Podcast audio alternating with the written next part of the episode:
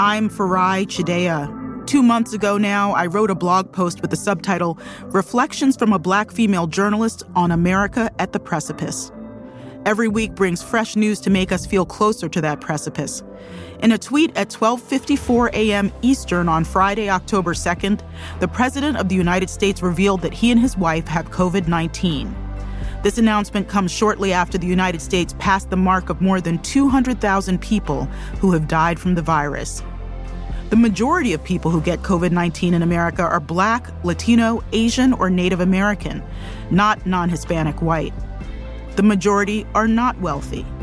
While hoping for the speedy recovery of the president and his wife, it is also important to point out that they are living materially different lives from most Americans suffering from COVID. Later in the show, we bring you our weekly COVID update, including information on how Black and Latino families hit by the pandemic are also suffering economically and in terms of housing access. We created Our Body Politic to explore the way Black women and all women of color are facing this historic moment and the challenges to our families, communities, and this very democracy. We may be weary, and some of us are sick this very moment with the pandemic or other health conditions, but I also believe we have each other. We must rely on a sense of greater community to help us through these hard days. We are not going to sugarcoat anything on this show, but we will bring you strategies for keeping you and those you love safe and for finding inspiration in troubled times. We are grateful for all you're doing to keep yourselves and our world together. We see you, we celebrate you, we walk alongside you. And later in the show, you'll hear ways you can tell us what's on your mind so we can share stories and grow in collective wisdom. On Our Body Politic, you, my guest, and I will explore, inform, and shape our core notions of citizenship, belonging, and this new normal, which of course is just going to keep changing. And through that change together, we'll connect to the meaning and power of our own lives.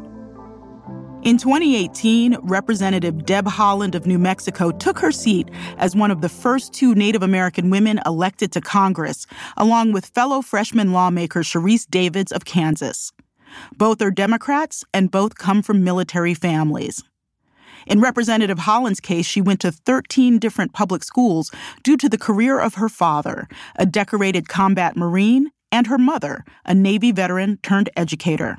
Native Americans are disproportionately likely to serve in the armed forces. But Haaland, a member of the Laguna Pueblo tribe, chose different forms of service. She was the first chairwoman elected to the Laguna Development Corporation Board of Directors. Now, she's in the U.S. House of Representatives. Her district includes most of Albuquerque and its suburbs. She's currently working to make sure kids continue to have access to school meal programs and families have broadband internet access. I'm happy to welcome Representative Deb Haaland to Our Body Politic. Thank you. Good to be here. One of the things I think about, I, I've spent 30 years as a reporter, and I've looked at the way that race and ethnicity and national origin has been used to divide us. Um, so, you are of Laguna Pueblo heritage, and there's some really amazing women um, who are also Laguna Pueblo. One of them is the esteemed author Leslie Marmon Silko, and and in her book, um, you know, ceremony, she wrote this line that I really think is kind of applicable to our times. The destroyers had tricked the white people as completely as they had fooled the Indians, and now only a few people understood how the filthy deception worked. Only a few knew that the lie was destroying the white people faster than it was destroying the Indian people. And when I read that line again, I really felt just the pain of America's divisions. How do you, as an Indigenous woman and as a Congresswoman, process these divisions that are keeping us from doing things like broadband, like feeding children, et cetera? You know, sometimes people ask me, Do I have hope? Yes, I have hope.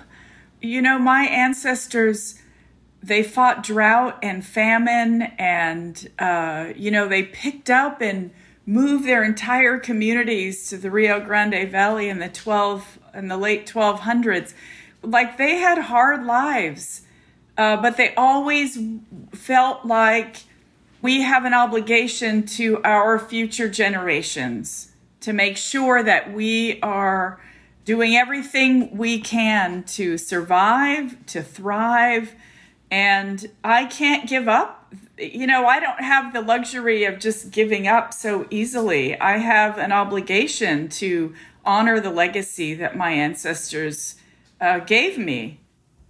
You're also co chair of the Congressional Native American Caucus. And this summer, the Supreme Court ruled in a tribal treaty rights case, McGirt versus Oklahoma. So, what was the ruling and why was it so important? Well, I mean, the most important part of that ruling was that it affirmed that treaty rights they never expire. They were meant to endure so then the United States has a government to government relationship with Indian tribes, of which there are 574 federally recognized tribes in the country. And so we have our own leaders, we have our own governments, and the United States is responsible for uh, certain things. Uh, they have a trust responsibility that was decided uh, by an early U- United States Supreme Court case. And so that's why, you know, I come to Congress and I want to make sure that the federal government is living up to its trust responsibility. Um, and we see that in many cases it's not. And that's why my voice is important. That's why Sharice Davids' voice is important and Tom Cole and Markwayne Mullin were the four uh, Native uh, American members of Congress. For people who are just so exhausted by politics, um, why is it important to vote in the 2020 election for president, for Congress, for all of the races? Well, I mean, it's partly uh, what I said about about having hope, right? Like none of us should give up. We have an obligation to to vote, to make our voices heard, because there are children uh, you may not have children of your own, but somebody has children. Uh, there are children in this country who are depending on us. They can't vote. Uh, they are depending on the adults in this country to make the decisions, the best decisions for them. Uh, these are children who need health care. These are children who need a quality public education. None of us should be saying, I'm just not going to vote because, you know, I'm frustrated or I'm angry and uh, and so we have an obligation to keep fighting, to keep that hope alive, and I am absolutely going to do just that. Well, Representative Haaland, thank you so much for joining us. You're welcome. Thank you for having me. The public learned recently that there's evidence President Donald Trump doesn't pay income taxes, at least not like most of us. He paid $750 in federal income tax in the year 2016, the same in 2017, and none for 10 of the previous 15 years. I wanted to probe into what this says about income inequality, our tax system, and our resources, so I asked Radhika Balakrishnan to join us. She's professor at Rutgers University of Women's and Gender Studies and the current president of the International Association for Feminist Economics. I actually put my own taxes online to get the conversation going. In 2019, after some business deductions, I made a little under $130,000 and paid more than $20,000 in taxes. We got voicemails from listeners too. They paid thousands more in federal income taxes than our president, even those on unemployment. I started by asking Professor Balakrishnan, what does this actually mean for a society that has prided itself on social mobility?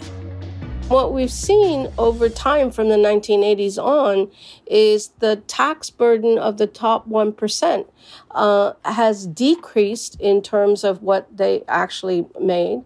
And uh, and the bottom has gotten much worse. And so over time, what we're seeing is that uh, there's an inequality in terms of taxes we can't forget the huge corporate tax cut that happened two years ago, right? I mean, that's some, somehow faded into the background. And so what it means is the amount of income the government has at a moment in which the government needs to spend a lot of money has just shrunk. And Trump's tax returns are just evidence that, you know, we need to really rethink the way in which tax structures have happened. I mean, taxes are not like some burden that we have to do. It is what pays for our society. We've been spending a fair amount on the stimulus. It's not been uh, necessarily replacing what people had before, but do you foresee uh, a timeline where we just say, well, we have to tighten the belt? And then, if so, what happens? It really depends on what is going to happen when we actually have control over this pandemic and what is the long-term economic impact of this pandemic and one of the things that that i've been looking at in the last few days is you know the recovery at the very top of the income bracket post pandemic or during this pandemic, the recovery has gotten better for that the top 1%. The group that is really going to get affected is the bottom. Right? I mean, the unemployment rates in terms of, of, of who's losing their jobs and who's applying for unemployment are at the bottom of the income bracket. And for I'm not sure what it's like where you live. I live in Harlem the level of poverty and homelessness is just visually on the streets. You know, I've lived here 20 years. I've never seen something like this. If there's ever been a moment in history, uh, in recent history, at least my lifetime, where we have to ask this question, which is, what's the economy for? We've kind of decided that the economy was for the market and, you know, the stock market is the economy, which it's not. And the work I've been doing for the last few years is saying, okay, what if we say the fulfillment of rights is the purpose of the economy? You know, well-being is the purpose of the economy. How do we shift the way we think about the economy if the right to health, the right to education, the right to work was the purpose of the economy? And what we always do is kind of scramble for, you know, can we get the little piece of something so that the poor don't go hungry rather than saying, let's just shift the way this system works because obviously the system is not working. Professor Radhika Balakrishnan, thank you so much for joining us. You're very welcome. Thank you. I'm Farai Chideya, and you're listening to Our Body Politic.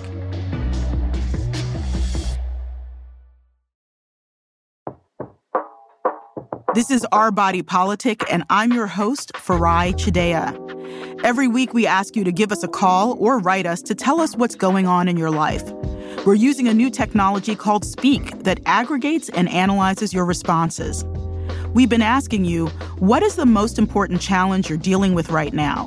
One listener told us she was helping her mom find her polling place to vote early in New York City when she noticed a couple of odd details. The dates of the regular and early election were wrong on the polling website. It was posted by the NYC Board of Elections, so she called and emailed and called and got nothing. According to news reports, the board is now working to fix the problems. Our listener said she's concerned in part because we all need black voters to turn out. But not everyone feels that way. In fact, there are both domestic and foreign led deterrence and disinformation campaigns trying to prevent black people from voting. Donald Trump has long been accused of ignoring the voices of millions of black Americans. Now we can reveal how he has actively tried to silence them. Just last week, an incredible report from UK's Channel 4 came out. It asserts that Donald Trump's 2016 presidential campaign actively targeted over 3.5 million black Americans in battleground states. The goal? To convince them not to vote. To help us understand what's at stake, we brought in Mutale Nkonde. She's the UN advisor on race and AI, runs the organization AI for the People, and is an all around expert on disinformation. I asked her to explain what the UK Channel 4 report was all about. It's absolutely key for every campaign to know our demographic information. So, those of us that have registered to vote, you know that you've given them your date of birth, you've given them your uh, zip code so they know where you live. They, you've given them your gender. They can, uh, you've also stated your race. And this becomes really, really important when we actually do go to vote. We want to make sure that the right person is attached to that voter number.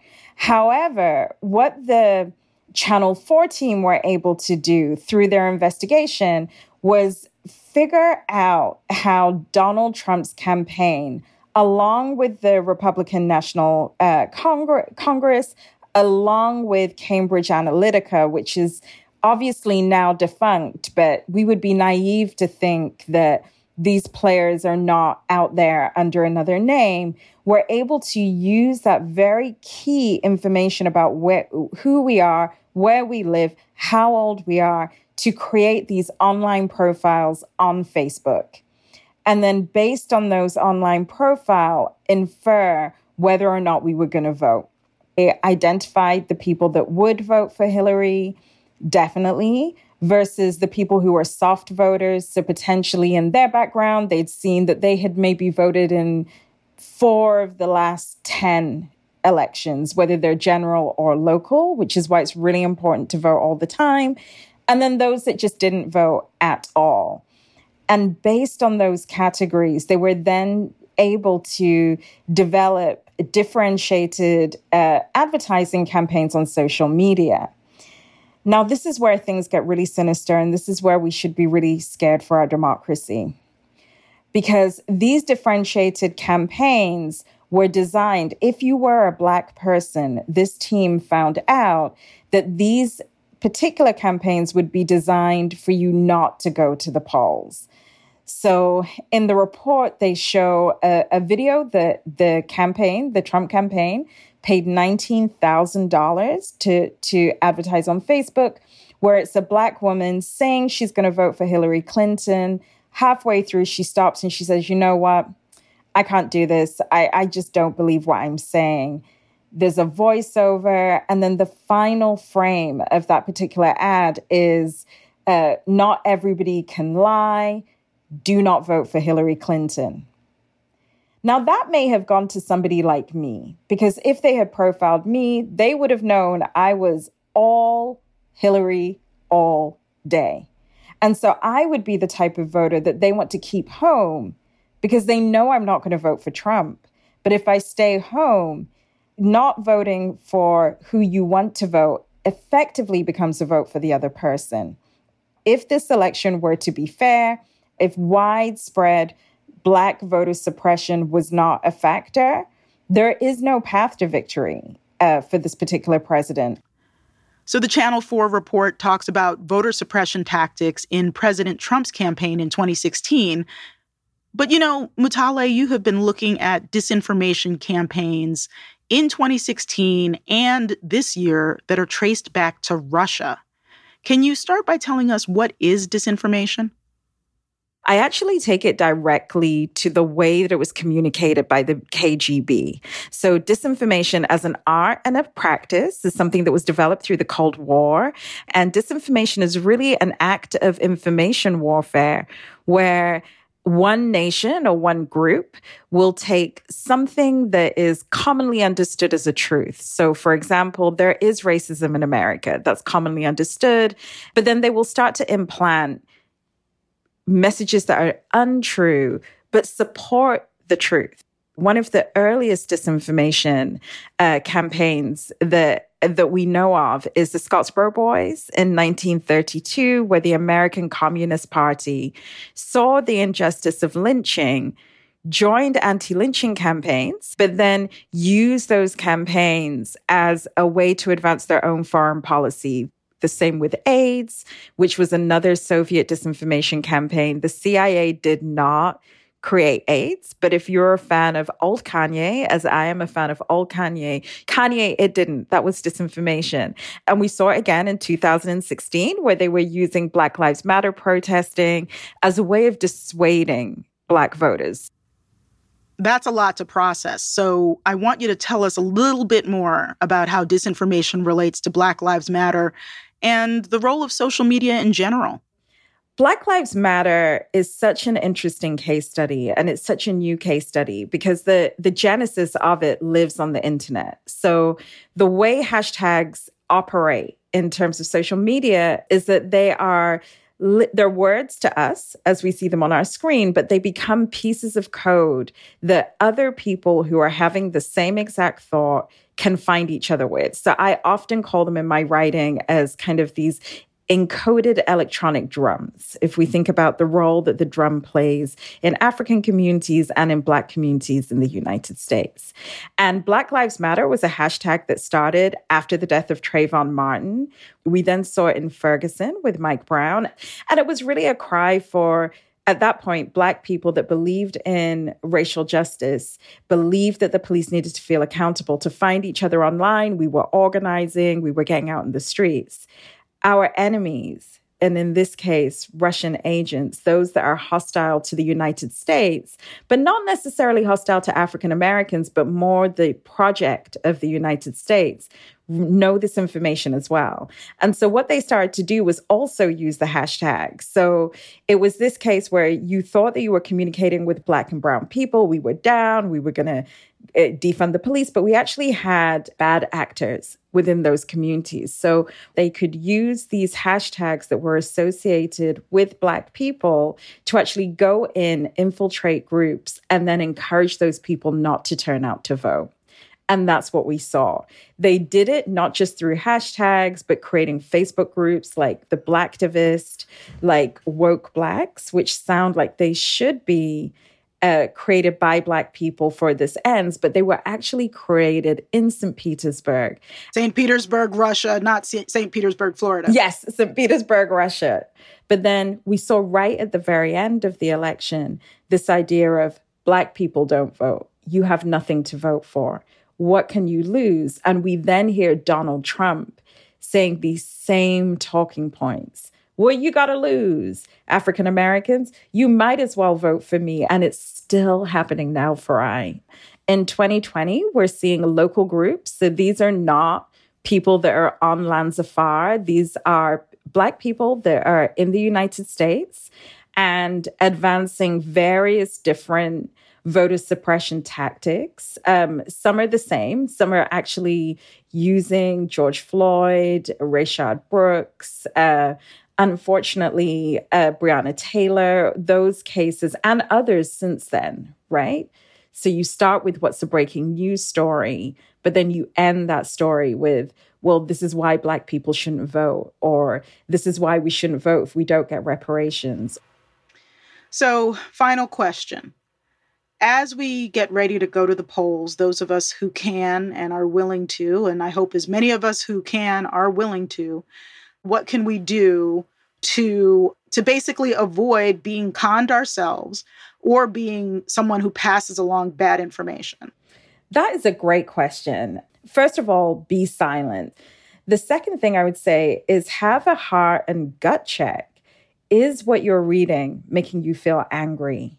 If you're encountering content that makes you feel angry, that makes you feel uncomfortable, really second guess that because remember, we're dealing with an algorithmic news system, a system that is absolutely reliant on you forwarding that, refuting that, reacting. So it stops that strategic silence, which is the most effective way to inoculate not just yourself, but if we take this action collectively, democracy as a whole. That was Mutale Nkonde, UN advisor on race and AI. If you, like me, want to hear Mutale Nkonde's explainer again for it to really sink in, you can find Our Body Politic wherever you listen to podcasts and at our website, farai.com slash OBP. You can also find a link there to leave us written feedback for our platform Speak. And you can call us too. Leave us a voicemail for Speak at 929 353 7006. That's 929 353 7006 to tell us what is the most important challenge you're dealing with right now, how are you dealing with it, and why is it so important? We will listen to every message and we'll incorporate your experiences, opinions, and insights as we shape the show week to week. Just one week ago, we wondered who the Trump administration would nominate for the Supreme Court seat left vacant after the death of Justice Ruth Bader Ginsburg. Now we have a candidate, Judge Amy Coney Barrett. There have been cheers from conservatives, calls from anti Trumpers who don't want her on the court to tell other folks to tone down their attacks on her religious conservatism or her choice to adopt two black children from Haiti, and then full on critiques of her politics, some of them scathing. Take the piece written by Mona El Eltahawy, Egyptian American journalist, author, and head of the Feminist Giant newsletter. Thanks for joining us, Mona. Thank you, Farai. It's a pleasure. Congratulations on this wonderful show. Thank you. And so you wrote this piece, If Amy Coney Barrett Was a Muslim. And so uh, that's a headline. Tell me where you took it. Oh, I took it straight to the jugular and I kept digging. That's exactly what I wanted to do uh, because it's just been stunning to watch what has been happening in the United States and to have people act like, oh my goodness, I'm so shocked. I've been in the US for 20 years. I moved here 20 years ago and I'm like, are you kidding me? Who's shocked? Who but you? You know, naive, liberal white people, conservative white people, just generally white people. And so I really wanted to grab them by, you know, get the jugular and just say, okay, look, let me go through the whole list of reasons why you should not be shocked. One of the things that has stuck with me is that in um, a conversation that I went to, uh, the author Jill Lepore talked about basically white women holding political power by proxy through men. How do you, you know, how do you go about looking at the freedom of American women, white women specifically, in this piece? Well, as someone, like I said, I moved here in 2000 and I was born in Egypt and I'm of Muslim descent. And what I've noticed in my two decades in the United States is that liberal white women want to save Muslim women. They want to save Muslim women somewhere far away. They always come to my events and ask me, how can I help women in Egypt? I got asked that in Texas, of all places. And I asked the woman asking me this, well, I said to her, first of all, you can't do anything for Egyptian women. Egyptian women are fighting already, so thank you very much.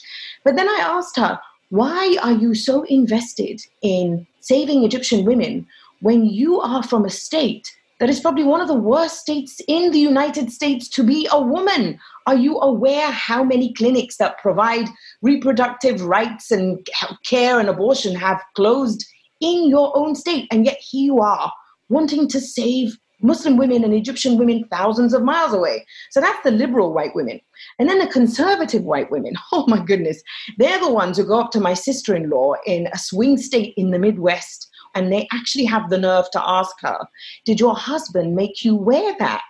And they refuse to see that the submission and the oppression that they pathologize in Muslim women are the same submission and oppression that they are very happy to accept in their own lives and never for a second think that it's oppression. So this essay was like, and I call white women generally foot soldiers of the patriarchy. So this essay is to make them sit down and say, look, Will you just stop obsessing about Muslim women now and finally recognize your own oppression? Because it's that oppression that you have been lulled through that brought us Donald Trump and now Amy Coney Barrett, who I call the five star general of those foot soldiers of the patriarchy.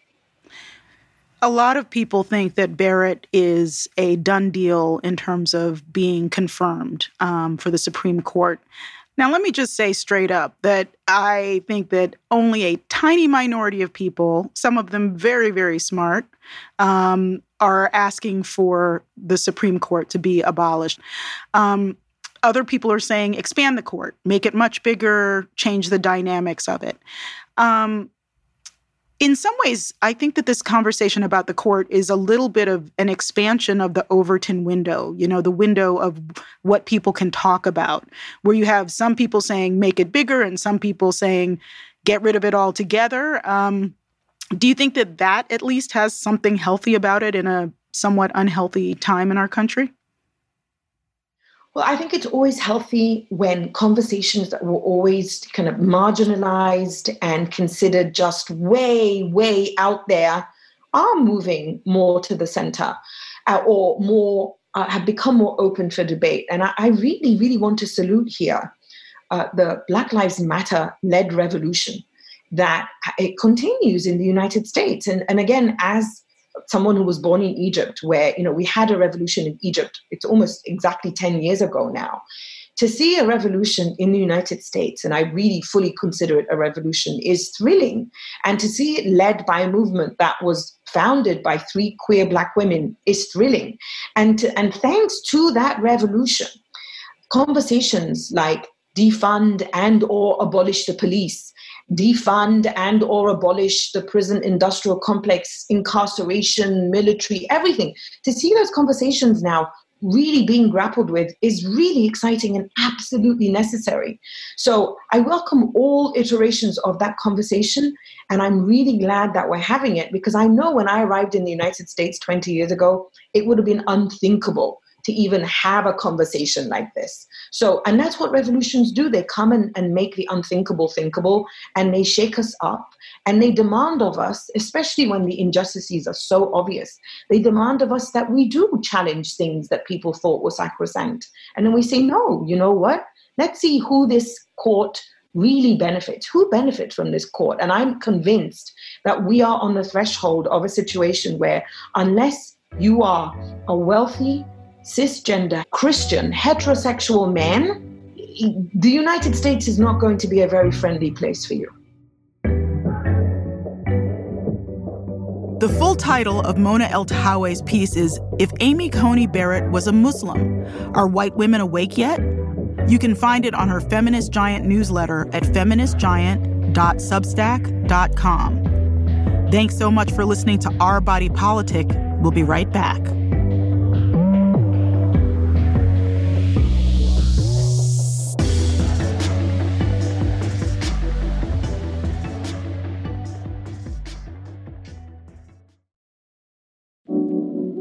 Now it's time for Sipping the Political Tea with Errin Haines.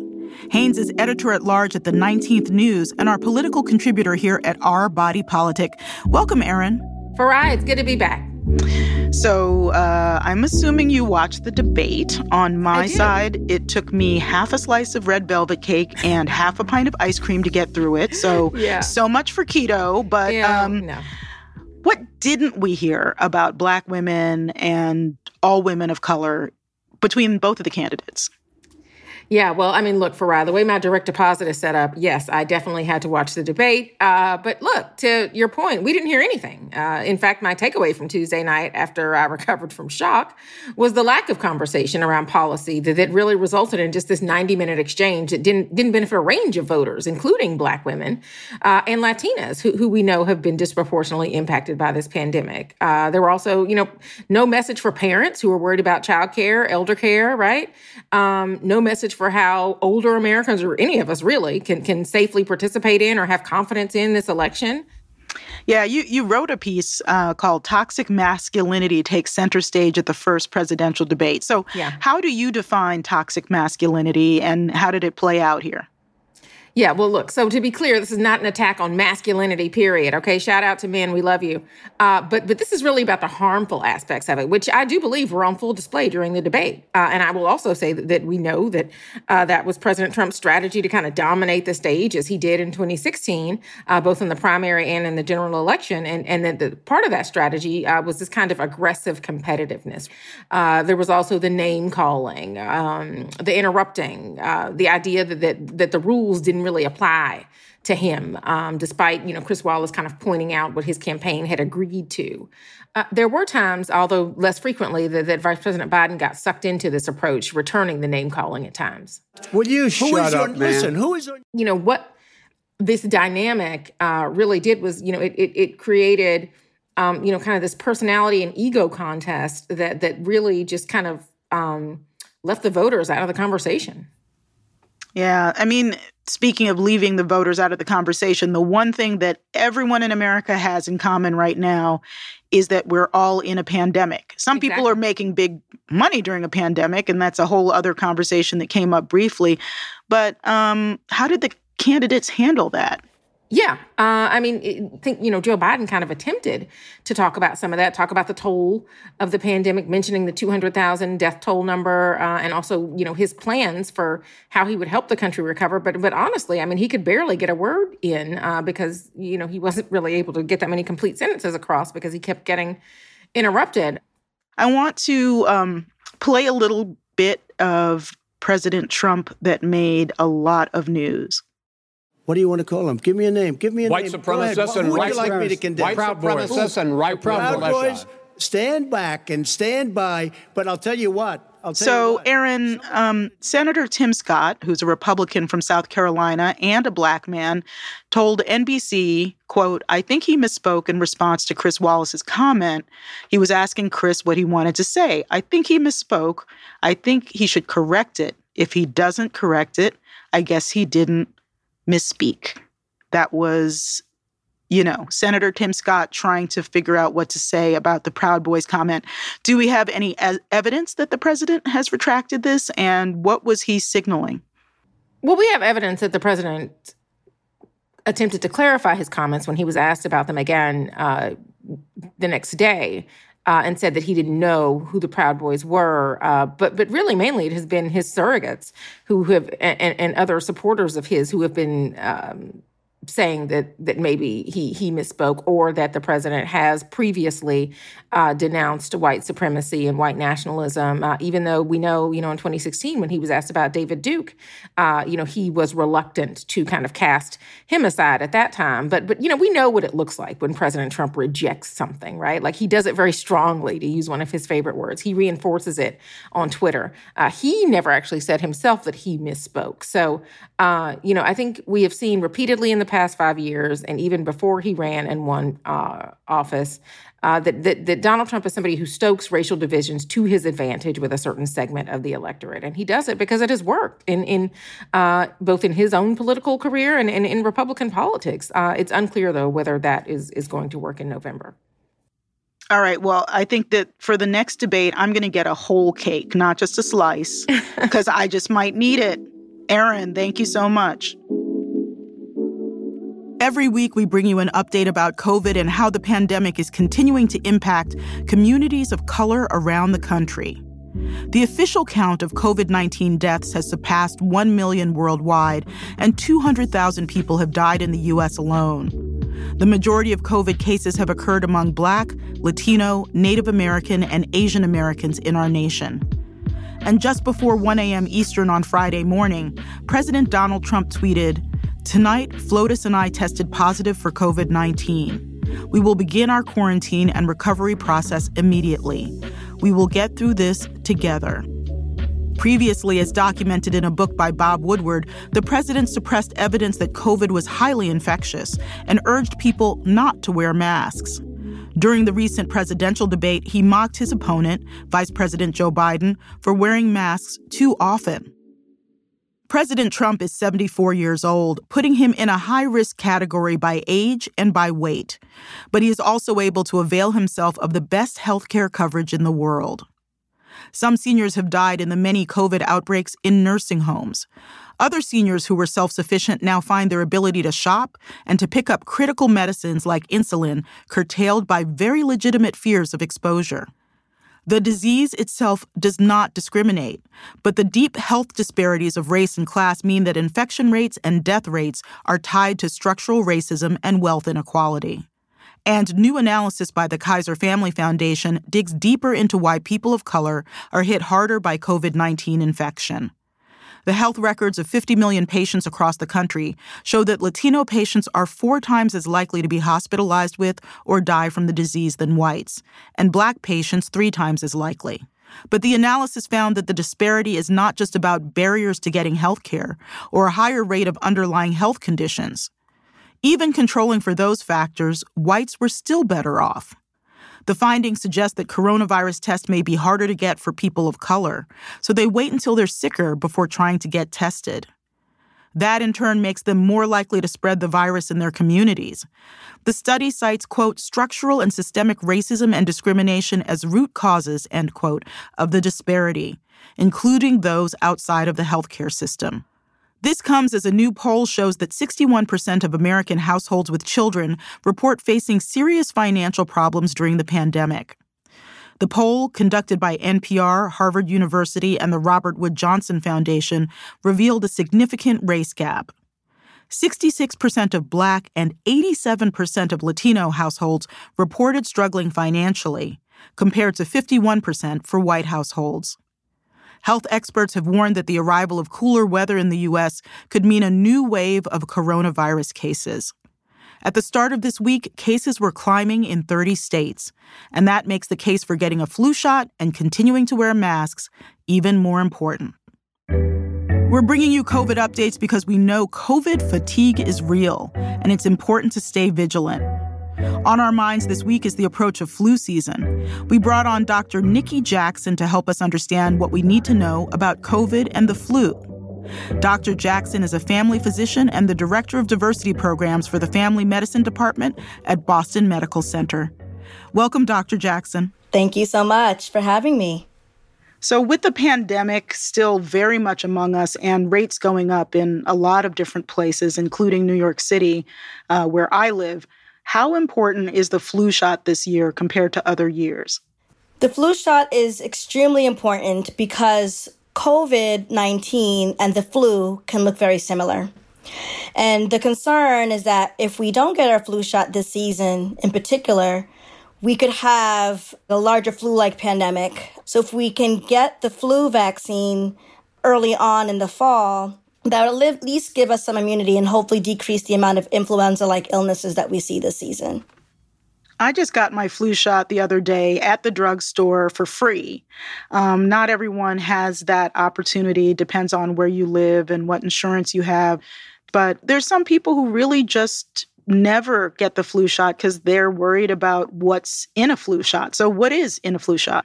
The way that vaccines are designed is that they are designed to give us a piece of the virus, but is not enough to actually cause any illness.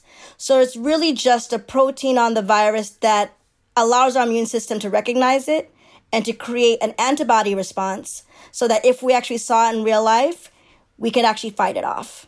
So that's as simple as that. A lot of people just aren't going to the doctor anymore, um, either for financial reasons or they don't want to be around sick people who might have COVID. And that means a lot of people aren't getting vaccinations, they aren't getting preventative wellness. What would you say to people who are just like, I really don't want to go to a doctor's office right now? I can understand the concern about coming to a doctor's office. The truth is that now we actually know a lot more about COVID 19 than we did when it first was discovered. And we are now adapting universal precautions. So all of us are wearing masks, all of us are wearing face shields, all of us are using gloves when we're contacting patients. So the risk of actually getting COVID in a healthcare setting is pretty low. So I really think it's worth especially if you're due for vaccines, for routine pap smears, if you're a diabetic that hasn't gotten your labs checked in a while. I do think it is still worth it to come out and see your doctor because we're really here fighting for you and to and to really make sure that your um, chronic conditions are well controlled and that you're getting all the preventive vaccines and vi- services that you need. Dr. Jackson, thank you so much. Thank you so much, Farai. There's a lot to weigh us down these days, but here are some things in the fashion and entertainment industry to lift us up. We learned recently that the inimitable Barry Jenkins, director of the Oscar winning masterpiece Moonlight, will be directing the sequel to Disney's Lion King. No word yet on the release date or the cast members. Me, I vote that we bring back Beyonce. We've been watching an incredible video on Loop, a production by exotic dancers in Atlanta, all about getting out the vote. You can find it with the hashtag GetYourBooty to the polls. There have been a few magazine cover stories, for those of us still picking those up when we can, that we absolutely loved. The top one for me Lizzo on the October cover of Vogue in a stunning red dress. The nation continues to reel from the death of Breonna Taylor. Late last month, a Kentucky grand jury ruled that no officers involved in her shooting will be charged with her killing. Only one of them was charged with wanton endangerment for the shots that may have entered the neighboring apartment. Before the ruling, I rang up Shatana Nelson. She's a producer, publicist, and the founder of Finest Hour PR. And among the celebrities and sports stars, she also represents families whose loved ones have suffered from police violence. At the time, the news out of Kentucky was that the city of Louisville had settled a lawsuit in Breonna Taylor's death by paying the family $12 million. I asked Shatana what she thought of that. $12 million isn't her first dance at her wedding. $12 million in the grandchild that her mom was going to have. $12 million in the generation that would have passed down after her child had a child and her child had a child and her child had a child. $12 million ain't going to make her mama feel better when she want to talk to her. $12 million isn't going to help at the family reunions when they look around and, and that laugh is missing. I asked Shatana Nelson how she got into the work she does with families grieving victims of violence. So, as my PR firm, when I first launched it, I made sure that I wanted to do something for humanity. So that's where you see all the um, events and stuff like that that I do into the community. And an amazing friend of mine, Tamra Simmons, the creator of Surviving R. Kelly, was like, "Listen, I need to connect you to Lee Merritt. Um, he's representing so many victims, and you guys need to talk." And uh, he started linking me with the families and he could see a comfort level there. So i began to build rapport with those families and i and for me it was tugging on me. I needed to um, i wanted people to see the whole story the things that these families really go through because we never really hear it from them. We hear from the media. Sometimes we'll see lawyers talk about it but we've never heard like the victims family say this is all the things that happened. So i was like okay so let me try to get this out into the earth. And I really, I wasn't hopeful. I was a little bit nervous. Um, and it ended up working out. So my role has been dealing with the families, the lawyers, um, everything. I deal with all parts of it, very close to it. And so, what is it like to comfort a grieving family while trying to get them to tell their story? I think I have a trust factor, and I'm intentional about the trust factor. And it's not just a factor for me, but I'm I'm always coming from a good place and I'm always listening with the ears of really trying to help them. They all know that they need to tell the story. I don't think any of them are clueless to the fact that it needs to be talked about in order to heal. I don't think any of them want anyone else to ever experience it. And I think a lot of them want justice. And sometimes getting justice or just feeling better is just saying, hey, listen, this happened to me.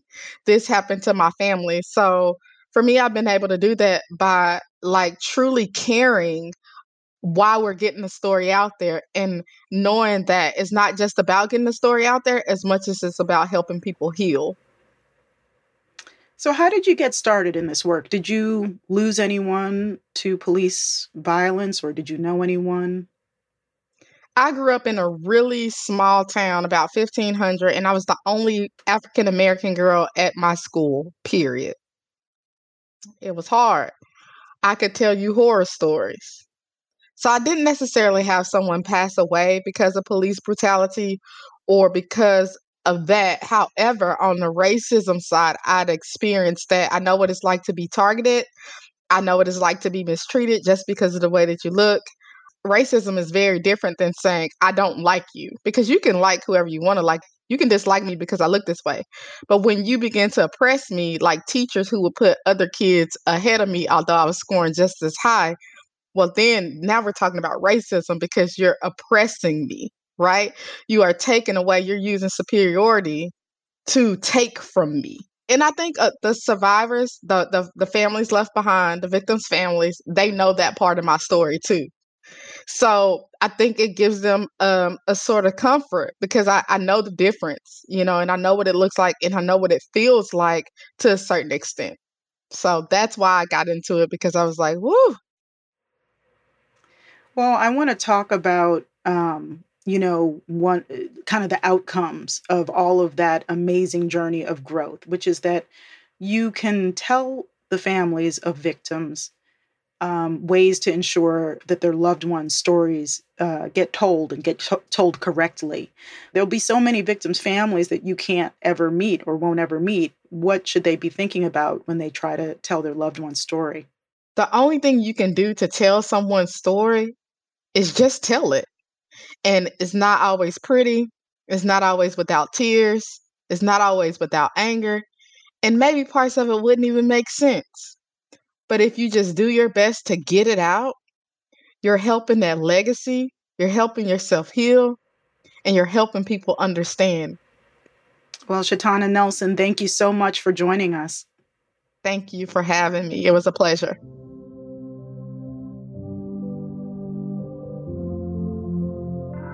You've been listening to Our Body Politic. I'm the creator and host, Farai Chideya. Our Body Politic is presented and syndicated by KCRW, KPCC, and KQED. It's produced by Lantigua Williams & Co. Juleyka Lantigua Williams is executive producer. Paulina Velasco is senior producer. Cedric Wilson is lead producer and mixed this episode. Original music by Kojin Tashiro. Michelle Baker and Emily Daly are assistant producers. Production assistants from Virginia Laura and Dinesh Matani. Funding for Our Body Politic is provided by Craig Newmark Philanthropies and by the Jonathan Logan Family Foundation, empowering world changing work.